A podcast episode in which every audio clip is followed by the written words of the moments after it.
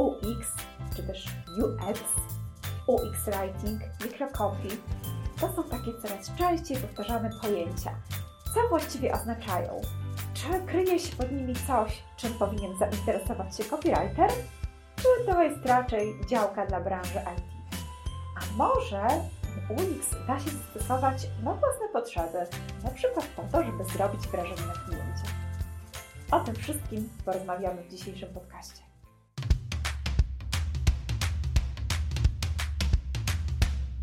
Cześć, z tej strony Ewa Szczepaniak e, z tekstowni.pl, a to jest kolejny odcinek Copylogiki nie tylko dla laika podcastu, w którym rozmawiamy o copywritingu i wszystkim dookoła. Dziś bierzemy na tapet UX. Moim gościem jest Marzena Tomaszewska-Mikołajczak. Marzena jest psychologiem, jest też absolwentką kursu z copywriterem, jak żeby inaczej, nasi absolwenci są wszędzie. E, ale tym razem nie spotykamy się po to, żeby rozmawiać o kursie. Marzena zajmuje się także UX-em i to właśnie o UX-ie będziemy rozmawiać. Cześć Marzenko. Cześć Ewo. Y, chciałabym także przywitać wszystkich naszych y, słuchaczy y, i podziękować Ci także za zaproszenie do Twojego podcastu. Miło mi tu gościć. A mi jest bardzo miło, że przyjęłaś zaproszenie. Bardzo za to dziękuję. Może powiedz nam na początek, czym właściwie jest ten UX? UX, czyli User Experience Design, to właściwie projektowanie doświadczeń użytkownika. Ale co ciekawe, doświadczeń niedowolnych, tylko zależy nam na tym, żeby nasi użytkownicy mieli te doświadczenia jak najbardziej pozytywne. Y, I kiedy mówię o, o UX-ie właśnie, to to może dotyczyć zarówno produktów cyfrowych, takich jak na przykład aplikacje, strony internetowe, ale także otaczającego nas świata, bo możemy sobie wyobrazić, że taką możemy też projektować ścieżki w muzeach chociażby, ponieważ zupełnie inne potrzeby będą mieli y, na przykład zwiedzający z dziećmi, taka rodzina z trójką dzieci, a zupełnie inne potrzeby będą miały osoby, które są ekspertami w danej dziedzinie. Wyobraźmy sobie, że te style zwiedzania muzeów są zupełnie inne w tym momencie. Więc tutaj zależy nam na tym, żeby użytkownicy zarówno produktów cyfrowych, jak i produktów, z którymi mamy do czynienia na co dzień, byli usatysfakcjonowani. Czyli bardzo podobnie jak w marketingu czy w samym copywritingu. E, ważne jest to, żeby poznać użytkownika i dopasować do niego ofertę czy komunikat, e, tak żeby ten użytkownik, można chyba tak powiedzieć, e, poczuł się z nami swojsko, dobrze. Tak, dokładnie. I pewnie każdy z nas miał do czynienia z tym albo właśnie dobrym doświadczeniem użytkownika, albo ze słabym doświadczeniem. Wyobraźmy sobie sytuację, kiedy wchodzimy do sklepu internetowego i nie możemy na przykład usunąć produktu z koszyka. To już się pojawia w nas frustracja. Co się dzieje? Dlaczego tak się dzieje? To jest właśnie przykład tych słabych doświadczeń UX-owych. Natomiast jeżeli wchodzimy do jakiejś aplikacji i wszystko to, co chcemy tam zrobić, osiągnąć jakiś cel, możemy zrobić szybko, łatwo i prosto, to znaczy, że to nasze doświadczenie jest pozytywne. Y, więc rzeczywiście, im lepiej dopasowujemy produkty do naszych odbiorców, tym lepiej możemy je tworzyć, bo my tworzymy przecież te produkty dla ludzi, a nie dla maszyn na przykład. Więc one muszą też odzwierciedlać ludzką logikę i to, jak człowiek zaczyna, jak człowiek patrzy na świat, jak człowiek go rozumie. Wspomniałaś, że pewnie każdy takie doświadczenia ma. E, zgadzam się. Ostatnio akurat na Instagramie jakaś osoba skarżyła się, czy raczej napisała ku przestrodze taki post o tym, że wyświetliła jej się reklama karuzelowa. W tej reklamie kliknęła w konkretny produkt i niespodzianka. Trafiła do sklepu, ale nie na stronę z tym produktem, a do ogólnego katalogu z mnóstwem kategorii. E, reklamodawca zakładał, że ona sobie teraz cały ten sklep przeszuka e, po to, żeby znaleźć tę rzecz, która ją zainteresowała. E, czy to też wpisuje się właśnie w UX? Czy ktoś tutaj się nie spisał? No tak, to się właśnie wpisuje w doświadczenie, które w tym przypadku okazało się zbyt przytłaczające, bo jednak idealnie jest, kiedy wchodzimy na stronę internetową i bez kłopotu znajdujemy to, czego szukaliśmy.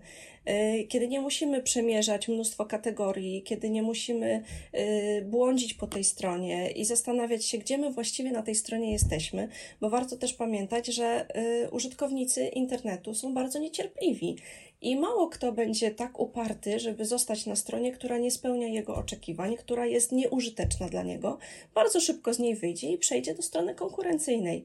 Dlatego, jeżeli chcemy zatrzymać naszych użytkowników, czy na stronach internetowych, czy w aplikacjach, to ta użyteczność jest wręcz kluczowa i pozytywne doświadczanie tych produktów. Mhm. Mówimy o tej użyteczności, o tym, że trzeba dopasować się do oczekiwań użytkownika. E, tak się zastanawiam, na jakiej to zasadzie odbywa się to dopasowywanie i to projektowanie e, aplikacji. Czy jest to efekt empatycznego myślenia, e, czy może UX to jest bardziej nauka, która narzuca pewne zasady? Można tak powiedzieć, dlatego że user experience design bardzo y, czerpie z psychologii. Przede wszystkim z psychologii poznawczej, bo tak jak to już wcześniej powiedziałam, kiedy projektuje się cokolwiek dla człowieka, to musi odzwierciedlać sposób funkcjonowania ludzi.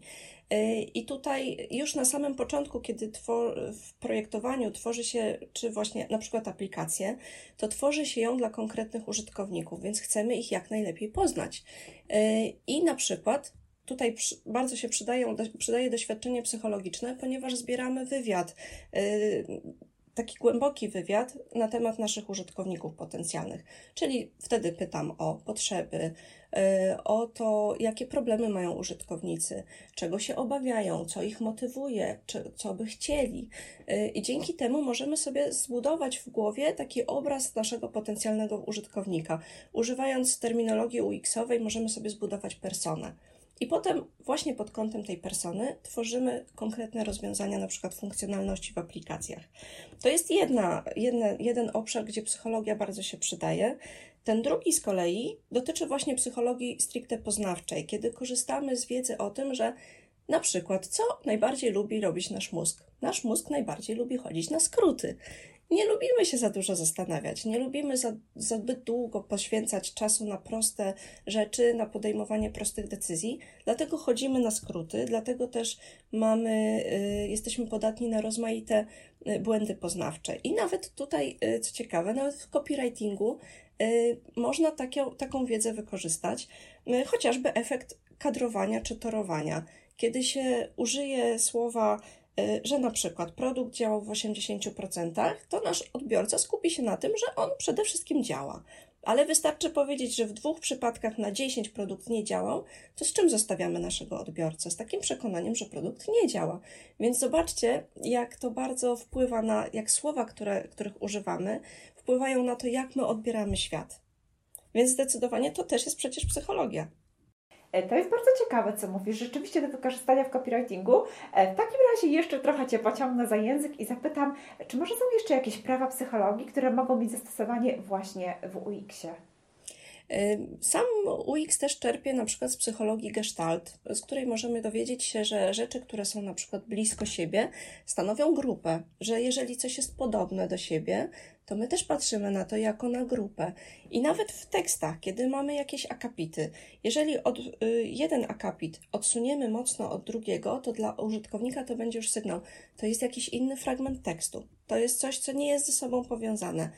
Często się z tego korzysta, kiedy chcemy rozłożyć teksty, kiedy chcemy pokazać, tutaj znajdziesz treści o tym, tu znajdziesz treści o innym zagadnieniu, a tu znajdziesz treści o innym temacie.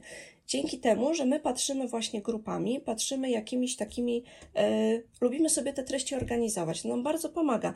Zresztą, nawet tak jak e, w copywritingu przecież korzystamy z nagłówków właśnie po to, żeby też pomagać użytkownikowi odbiorcy naszemu skanować treści, żeby nie zmuszać go do czytania litej ściany tekstu, bo na pewno przez nią nie przebrnie.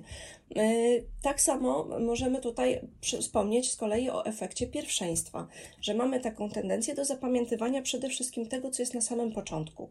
E, dlatego też, e, kiedy ktoś tworzy pod kątem SEO swoje treści, to pamięta o tym, że słowa kluczowe najlepiej jest zamieścić na samym początku. W ogóle najważniejsze treści zawsze dajemy na samym początku, bo właśnie tak zapamiętujemy. Mamy też tendencję do tego, żeby zapamiętywać rzeczy, które są na samym końcu. Więc też warto o tym wiedzieć, że mamy właśnie efekt pierwszeństwa i efekt końcowy. Y, innym takim y, ciekawym efektem jest efekt halo. Y, czyli mówi, mówi się o nim czasami efekt aureoli. Jeżeli coś wygląda ładnie i estetycznie, to już z założenia przypisujemy temu pozytywne cechy. Czyli wracając do tekstów, jeżeli mamy dobrze dobrany font, który jest czytelny, estetyczny, to ten tekst już wygląda lepiej na samym wstępie. Jeżeli mamy estetyczne rozmieszczenie tych nagłówków, jeżeli nie mamy chaosu w naszych treściach, tekstach, no to już rzeczywiście y, użytkownik, kiedy sam tylko widzi ten tekst, on już sprawia lepsze wrażenie. Więc też możemy z tego jak najbardziej korzystać. E, tak, to pierwsze spojrzenie na tekst to jest coś, o czym czasem zapominamy, a co naprawdę ma znaczenie. I to nie tylko na stronie internetowej. Uczyłam też moich kursantów, żeby pomyśleli o tym w kontekście współpracy z klientem. To taka dodatkowa minuta poświęcona na formatowanie tekstu może się bardzo opłacić. Może sprawić, że klient jeszcze zanim przeczyta tekst, uzna go za profesjonalny. Tak, dokładnie, dokładnie. I tak samo patrzy na to nasz odbiorca. I on też patrzy, jak to wygląda w pierwszym rzędzie. Nawet taki, takie drobiazgi właśnie, jak y, kontrast nawet na stronie, żeby on był dobry, żeby, to, żeby te treści były przyjemne do czytania, żeby stosować właśnie odpowiedni dobór fontów, więc to też wszystko ma znaczenie.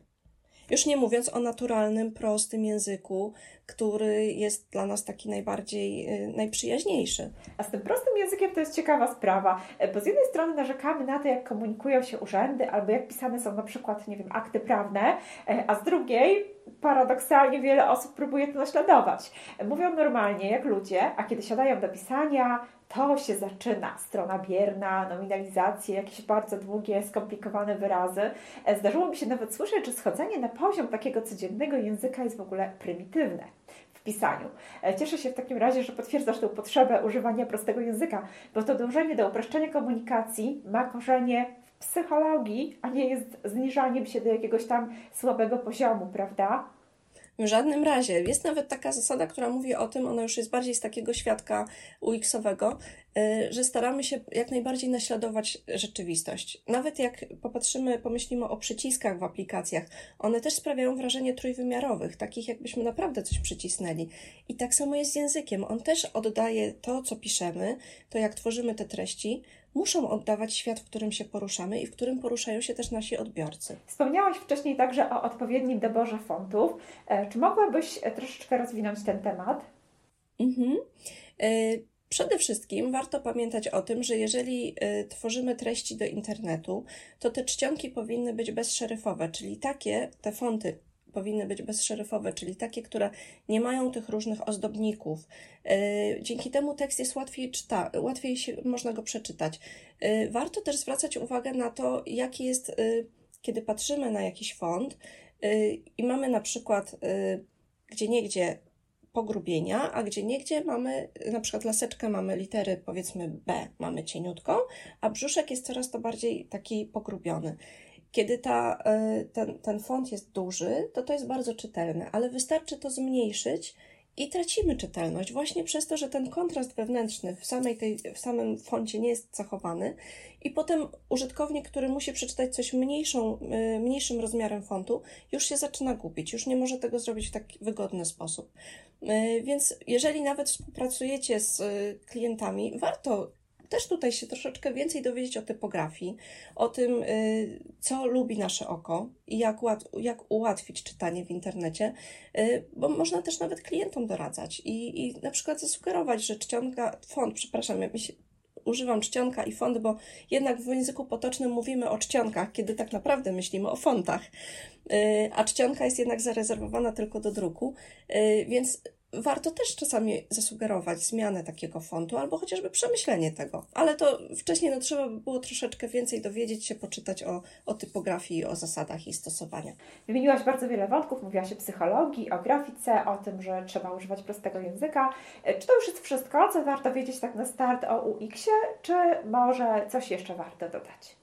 Warto też wiedzieć o tym, że jest taka dziedzina, która się zaczyna rozwijać. W Polsce jeszcze stosunkowo nie, niewiele, ale za granicą coraz to bardziej obserwujemy, że ona zaczyna bujnie wzrastać.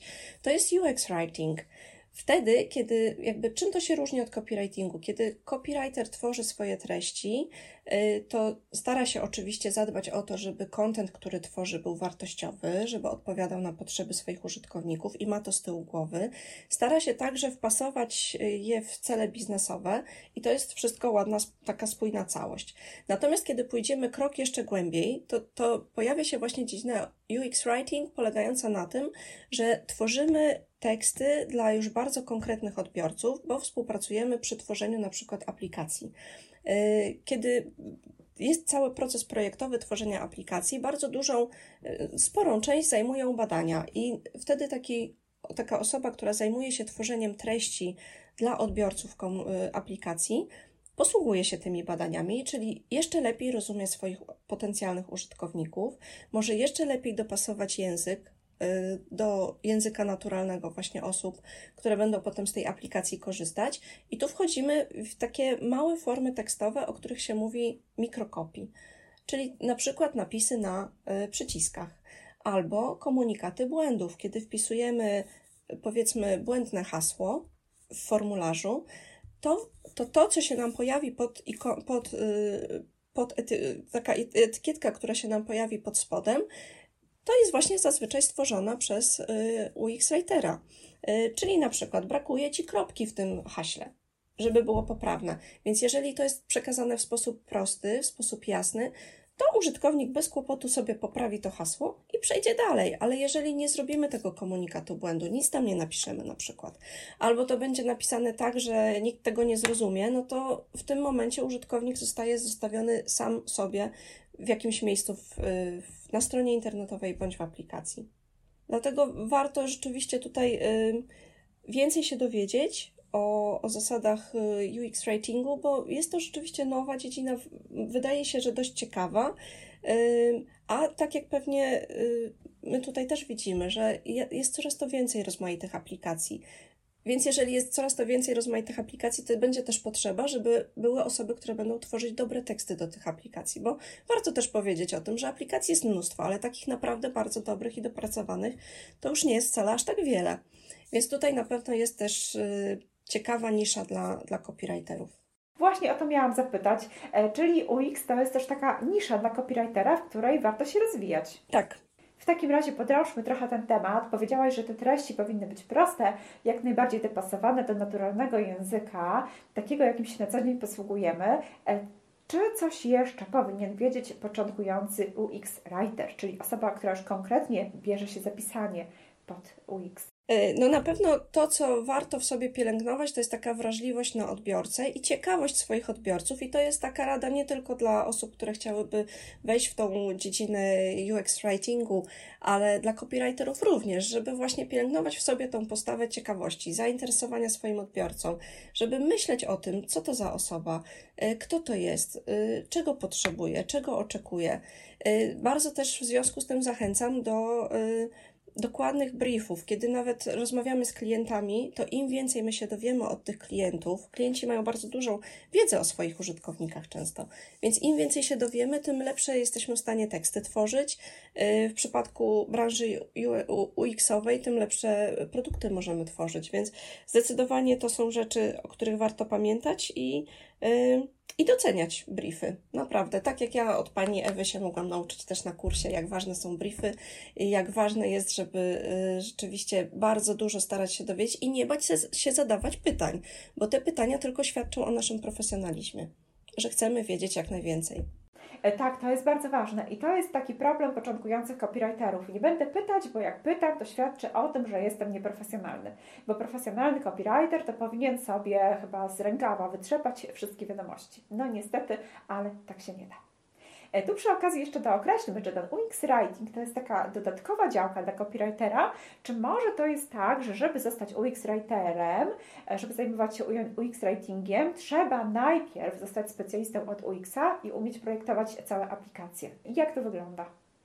Obecnie to wygląda tak, że y, specjalista od UX-a właściwie się zajmuje również też i copywritingiem często, jednak lekkie pióro w tej branży jest bardzo ważne, dlatego że nawet, że chociażby tak jak powiedziałam, ten UX writing dopiero zaczyna się rozwijać, dopiero y, zaczyna właśnie zyskiwać swoje miejsce, y, więc myślę, że z czasem będzie rzeczywiście takie rozdzielenie na osoby, które projektują i osoby, które piszą właśnie konkretne, konkretne mikrokopii do y, aplikacji, bo to, co jest też ciekawe w zawodzie UX Writera, to to, że UX Writer też testuje swoje mikrokopie, bo zauważmy nawet na takim banalnym przykładzie. Kiedy na przycisku jest napisane kup albo kup teraz, to zobaczymy, że y, to ma inny wydźwięk, bo kupić mogę dzisiaj, jutro, za tydzień albo wcale, a jednak kup teraz jest bardziej perswazyjne. Więc y, także jest ten obszar do badań i do testów i do sprawdzenia, które komunikaty lepiej działają na odbiorcę, które komunikaty lepiej go poprowadzą w tym procesie, w którym on jest. A to jest bardzo ciekawa działka. Takie badania, które pokazują, że niektóre komunikaty działają lepiej, a niektóre gorzej. E, mogłabyś nam zdradzić coś więcej? Tak, takie testy się nawet robi podczas y, testów użyteczności, kiedy sprawdzamy, co jest, co, co jest łatwiejsze do przyjęcia dla, dla użytkowników. To, co na pewno się sprawdza, to czasowniki. I to też nic nowego, bo pani Ewa też bardzo dużo mówi o pisaniu z użyciem czasowników, y, że my lubimy jako ludzie czasowniki, bo lubimy działać i nasze w ogóle funkcjonowanie się poprzez działanie pokazuje. Więc zdecydowanie czasowniki, zdecydowanie prosty, naturalny język. Y, I jednak też trzeba pamiętać o tym, że w, przy tym mikrokopii bardzo ważny jest reżim co do ilości znaków. Mamy no nawet na takim przycisku mamy bardzo mało miejsca do dyspozycji, więc tu warto się też trenować w, takim, w takiej umiejętności bardzo zwięzłego pisania i takiego pisania w punkt. E, to też, też bardzo się przydaje ta umiejętność. No dobrze, wiemy już jak to wygląda w teorii, to teraz załóżmy, że taki kopi, który chciałby, e, który pomyślał sobie, że może byłoby ciekawie zająć się UX-em czy UX writingiem, chciałby zobaczyć jak to wygląda w praktyce. Czy jest jakiś taki przykład dobrze zaprojektowanej pod kątem UX aplikacji z dobrze napisanym mikrokopii? Coś takiego, co rzeczywiście podziwiasz i mogłabyś polecić e, jako coś, na czym warto się uczyć? Mhm. Y, no, na pewno y, najpierw warto w ogóle zacząć od takich własnych poszukiwań też. Zobaczyć, y, jakie sami mamy aplikacje zainstalowane na naszych telefonach i sprawdzić, które z, na, które z tych aplikacji rzeczywiście, z których korzystamy i dlaczego, a z których nie. I to już będzie tak dla takiego dla takiej osoby, która już czuje, że to jest ciekawa dla niej nisza, y, pierwszy, y, pierwszy, pierwsze spotkanie z aplikacjami y, pod takim kątem już bardziej badawczym, nie tylko jako użytkownik, ale jako ktoś, kto stara się je przeanalizować, zobaczyć, co w nich jest takiego przyciągającego. Ja osobiście jeśli chodzi o sposób komunikacji z użytkownikiem, bardzo lubię aplikację Imposta, dlatego że sposób, w jaki formułowane są komunikaty, które są tak bardzo bezpośrednio do mnie, które też oddają mój kontekst życia, no bo wiadomo, że osoba, która korzysta z paczkomatu, zazwyczaj chce to zrobić szybko, sprawnie, bezproblemowo i rzeczywiście to kopii, które tam zostało stworzone, takie właśnie jest. I do tego jeszcze, tak jak powiedziałam na samym początku, dbamy o pozytywne doświadczenie użytkownika. Czyli jeżeli ten y, styl mm, komunikacji jest jeszcze zaprawiony humorem, y, powoduje, że ja mam ochotę się uśmiechnąć, to tym bardziej jest to przyjemne dla mnie i, i coś takiego prostego jak odbieranie paczki z paczkomatu może być dla mnie jednocześnie czymś angażującym i przyjemnym. Mimo, że wydawałoby się, że to nie jest jakaś y, niesamowita y, y, czynność w ciągu dnia. Nie jest to na pewno lot na księżyc. A jednak można z tego zrobić coś przyjemnego. No tak, impost chyba każdy zna. Mamy tutaj taki lekko napisany tekst z humorem, z tą uosobioną paczuszką, która jest w drodze. Mhm. Tak, dokładnie, która się nie ogląda za siebie, bo już pędzi przecież. Mhm. Tak, i ta paczuszka jest opakowana, w cudzysłowie opakowana w taką przyjemną dla oka, wesołą, słoneczną grafikę z jakże mi bliskim, mhm. żółtym kolorem. E, podejrzewam, że w UX ta psychologia koloru pewnie ma duże znaczenie. Tak, oczywiście, bardzo na to zwracamy uwagę, bo tak jak już tutaj, już nie chcę się powtarzać, ale naprawdę to przyjemne doświadczenie, pozytywne, gdzie mamy i tak mamy w życiu dużo frustracji i dużo różnych trudności, więc kiedy wchodzimy w interakcję z jakimś produktem, który jednak powoduje, że jest nam w życiu trochę lepiej, łatwiej i przyjemniej, to jest naprawdę sukces. Tak, to pewnie działa na cały odbiór y, marki, prawda? Tak, to na pewno i to też rzeczywiście warto wspomnieć, że y, odbiór marki to nie jest tylko odbiór y, właśnie loga, to nie jest tylko odbiór samej strony, ale to jest też odbiór tego, jak my tej marki doświadczamy. Jeżeli wchodzimy na stronę internetową i możemy z łatwością się po niej poruszać, to też nasz jakby wizerunek marki rośnie, wzrasta. Y, i stajemy się nawet coraz to bardziej z tą marką związani, bo jeżeli korzystamy z jakiejś strony dużo częściej, no to też y, jakoś mamy takie większe powiązanie z daną marką. A w przeciwieństwie, jeżeli y, jest strona internetowa, która jest po prostu nieużyteczna i która nas wzbudza w nas tylko frustrację, no to jaka jest szansa, że na nią wrócimy? No niewielka. Tym bardziej, że konkurencja w internecie jest naprawdę duża i wystarczy tylko wcisnąć przycisk wstecz i wejść na pierwszą lepszą stronę, która się pojawi. Parę minut później już nie pamiętamy, że w ogóle byliśmy na tej stronie, na której nie było nam zbyt przyjemnie. Dokładnie tak. Mhm. Marzena, podsumujmy to wszystko, o czym rozmawiałyśmy do tej pory.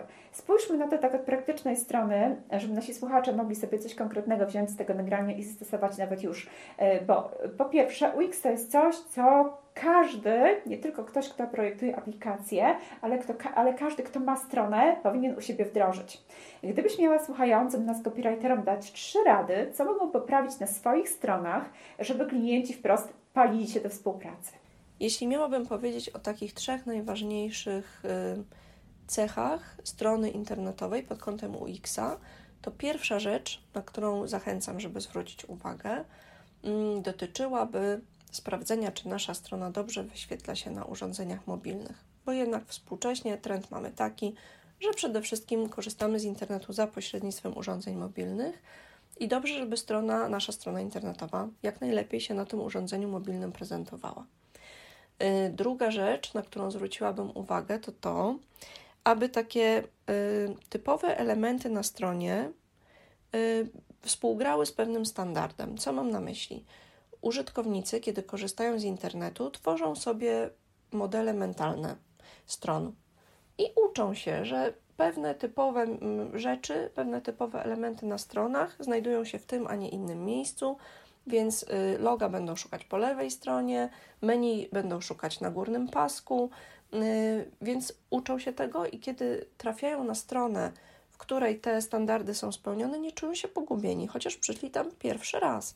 Natomiast jeżeli na naszej stronie to wszystko będzie zupełnie inaczej y, i będzie łamać te przyjęte konwencje, to jednak może być tak, że nasz użytkownik będzie trochę pogubiony i nie będzie wiedział właściwie, gdzie się znajduje i jak po tej stronie wędrować. Więc to jest druga rzecz.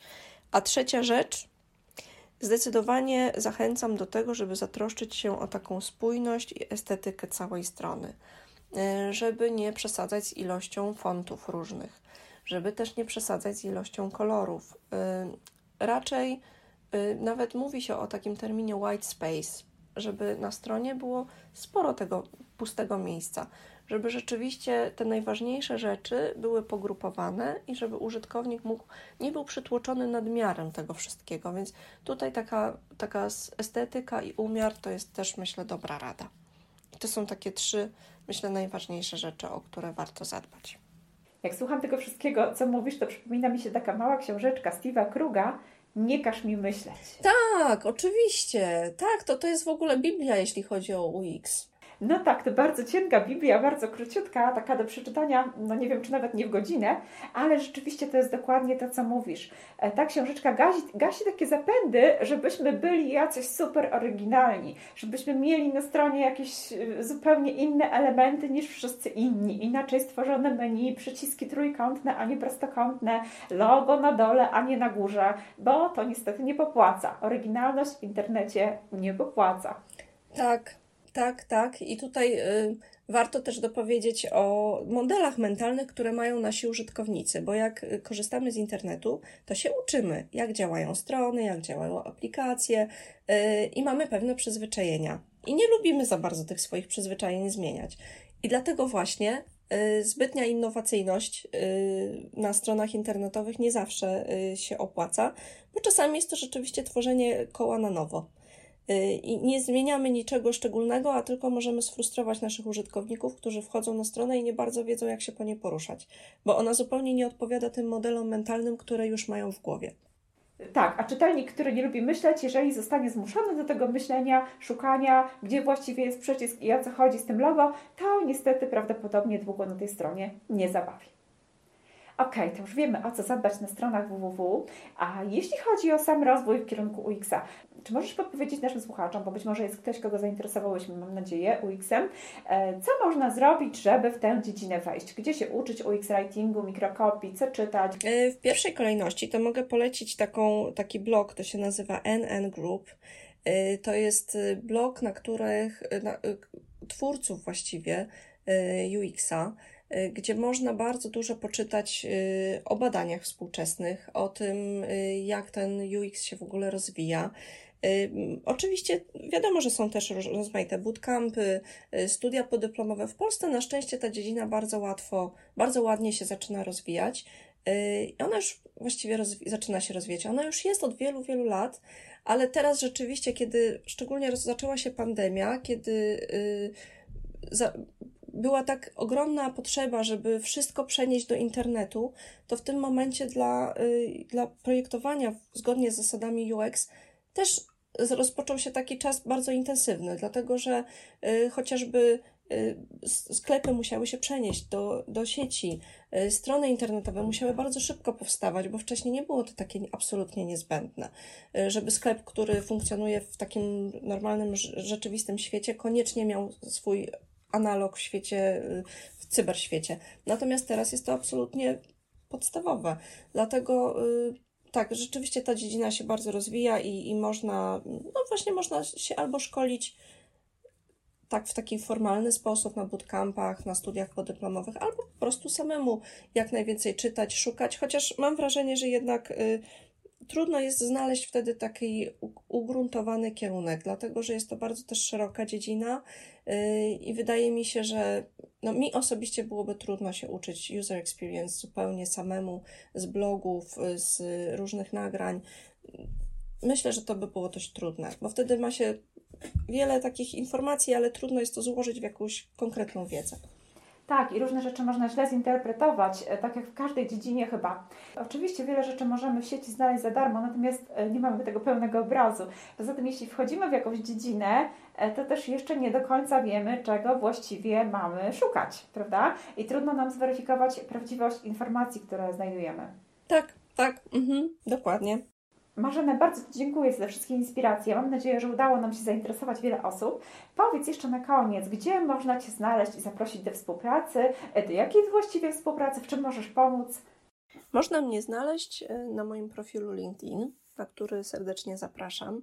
Jeżeli po tej naszej rozmowie pojawiłyby się jakieś pytania, ktoś by się czuł zainspirowany albo zaciekawiony tym tematem, to można śmiało do mnie pisać.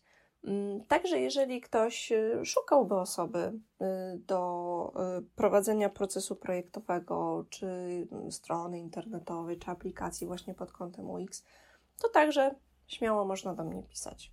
Ja oczywiście w opisie tego podcastu podam numery na Twój profil. Bardzo zachęcam do kontaktu z Marzeną. Tak jak powiedziałyśmy, czy właściwie tak jak powiedziałaś, UX to jest dziedzina przyszłości, e, bo te czasy, kiedy internet był taki powiedzmy byle jaki, kiedy właściwie chodziło o to, żeby cokolwiek w nim było, żeby cokolwiek można było przeczytać o filmie, żeby była byle jaka wizytówka, byle tylko była, już dawno się skończyły. E, duża konkurencja, rozwój technologii, być może też cała ta sytuacja z ostatnich lat, koronawirus, to wszystko napędza rozwój takich rzeczy i warto jednak tymi dziedzinami się interesować. Warto interesować się tym, żeby nasza strona wyglądała dobrze nie tylko pod względem treści, które tam mamy, w końcu jesteśmy w świecie copywriterskim, dlatego mówię o treściach, ale też, żeby to wszystko, co na niej jest, i layout, i treści, żeby to wszystko ładnie współgrało i naturalnie prowadziło czytelnika od zainteresowania do zakupu. No i żeby przede wszystkim sprawiało, że ten nasz czytelnik na tej naszej stronie będzie się czuł dobrze. Dokładnie tak. Pięknie to podsumowałaś. Bardzo Ci dziękuję za rozmowę. Dziękuję Ci jeszcze raz za to, że przyjęłaś zaproszenie i za wszystkie cenne rady i inspiracje. Ja również bardzo dziękuję. Dziękuję za zaproszenie i, i dziękuję też naszym słuchaczom, że spędzili z nami czas. I to już wszystko w tym odcinku. Jeśli zainteresował Cię UX, to z całego serca zachęcam do kontaktu z Marzeną. E, zachęcam także, jeżeli jeszcze tego nie zrobiłeś, do subskrybowania podcastu, bo dzięki temu nie przegapisz kolejnych ciekawych tematów i ciekawych gości. E, zapraszam wreszcie tradycyjnie na stronę tekstowni.pl, gdzie znajdziesz bogatą bazę wiedzy o copywritingu oraz do grupy tekstowni na Facebooku, do takiej grupy, w której dzielimy się materiałami, rozmawiamy na tematy związane z pisaniem, copywritingiem, biznesem online. Linki do wszystkich tych miejsc oczywiście znajdziesz w opisie podcastu. Mam nadzieję, że będziemy w kontakcie. Do usłyszenia.